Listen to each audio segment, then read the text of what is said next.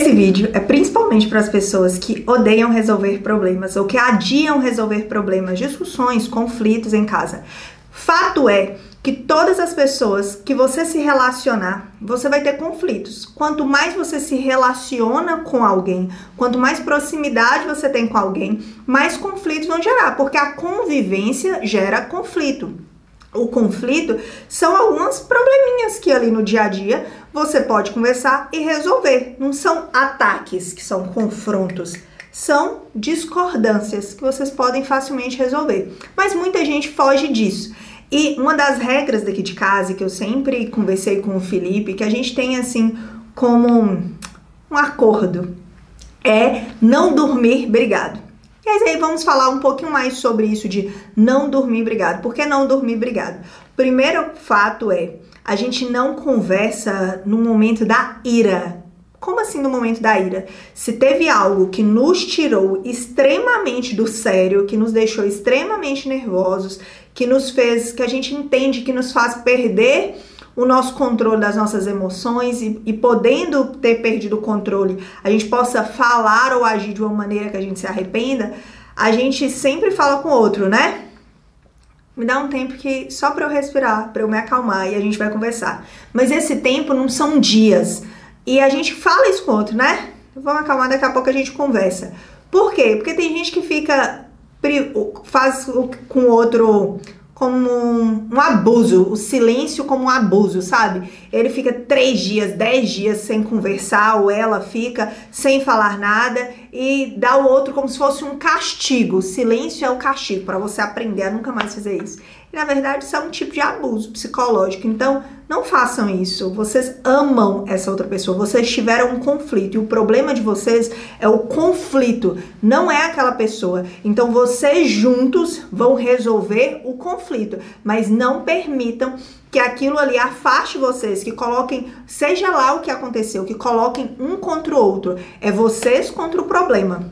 Então, parar, passar daquele momento que às vezes eu preciso ali de 10 minutos, às vezes eu preciso ali de uma hora, a gente vai sentar e a gente vai conversar. E nesse conversar, a gente sempre vai falar sobre como nós nos sentimos. Não é uma conversa de ataque, é como nós nos sentimos. Tem um vídeo que já tem aí salvo, tudo bonitinho, que fala que quando o orgulho perde, o casamento ganha. Nesse vídeo eu falo um pouco sobre como conversar depois desse problema. Você decidiu o que quer conversar. Ou se você não sabe como resolver esses problemas, tem outro vídeo também já salvo aqui que é três formas de resolver conflitos, que pode te ajudar nessa conversa. Ou depois que você tá calmo, como que você gerencia esses conflitos que vocês estão tendo. Mas a gente sempre resolve no mesmo dia. Vou contar uma história para você, para que você entenda por que não delongar esses problemas. Você já reparou que às vezes você mancha a sua roupa com alguma coisa, vamos supor gordura, e que se você não vai ali imediatamente coloca alguma coisa, minha mãe ensinava que tinha que colocar detergente, que se manchasse de gordura, que ela aí pingava naquele lugar onde caiu a gordura, detergente, porque aí ia ficar mais fácil de tirar aquela mancha. Se você adia tirar aquela mancha, aquela mancha vai ficando cada vez mais difícil de sair. E às vezes, por mais que você consiga tirar o máximo que você consiga, às vezes ainda fica uma marca naquele lugar. E assim são os problemas, assim os problemas fazem com a gente. Quando a gente adia resolver eles, eles começam a não querer sair. Sabe por que não querer sair? Porque a gente começa a remoer aquela história, principalmente nós mulheres, somos mestres, não tô falando todas, viu? Mas normalmente uma boa parte. Mestres em remoer aquela história, em rebobinar aquela história. A gente não faz isso com, com coisas boas mas a gente tem uma tendência a reviver coisas ruins. E a gente começa a falar por que ele fez isso comigo, por que ele falou isso comigo, por que ele faz assim, por que ele faz assado. E a gente, não, eu não merecia isso, eu não deveria isso. E a gente reforça tanto aquele erro, aquele problema, aquele conflito, que ele se torna muito maior, muito mais difícil de resolver. A gente cria histórias que muitas vezes não existem porque a gente começa a falar assim: deve ter sido por causa disso, deve ter sido por aquilo outro, deve ter sido não sei o que. A gente começa a criar coisas maiores do que elas são e isso só nos distancia de fato da resolução.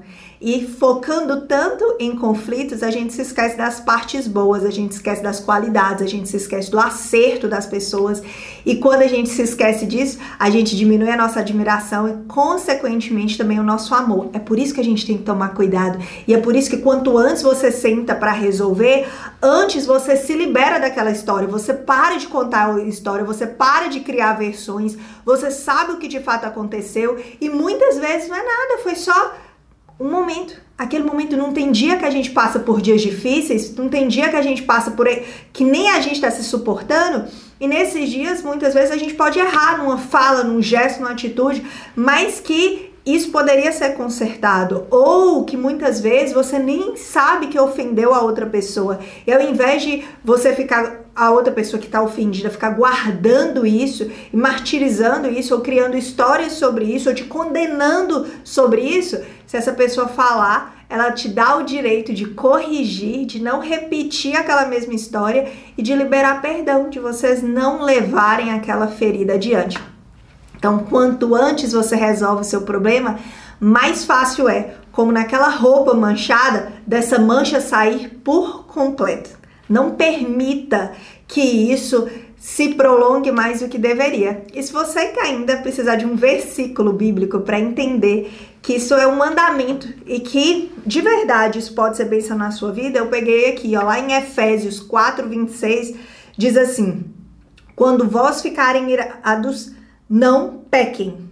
Isso é a, prim a, primeira parte do versículo, que a gente já pode entender que, ah, André, você pode se irar? Pode, mas não peque. O que, que, é isso? Não permita que a ira te domine. Não permite. Igual, ó, tenta controlar sua boca, tenta controlar suas ações para que isso não faça com que você peque, erre. E a outra parte do versículo é: apaziguem a sua ira antes que o sol se ponha. O que, que tá querendo dizer aqui?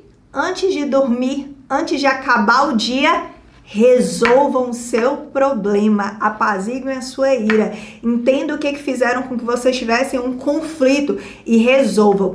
Então não é mês que vem, não é daqui uma semana, não é daqui alguns dias.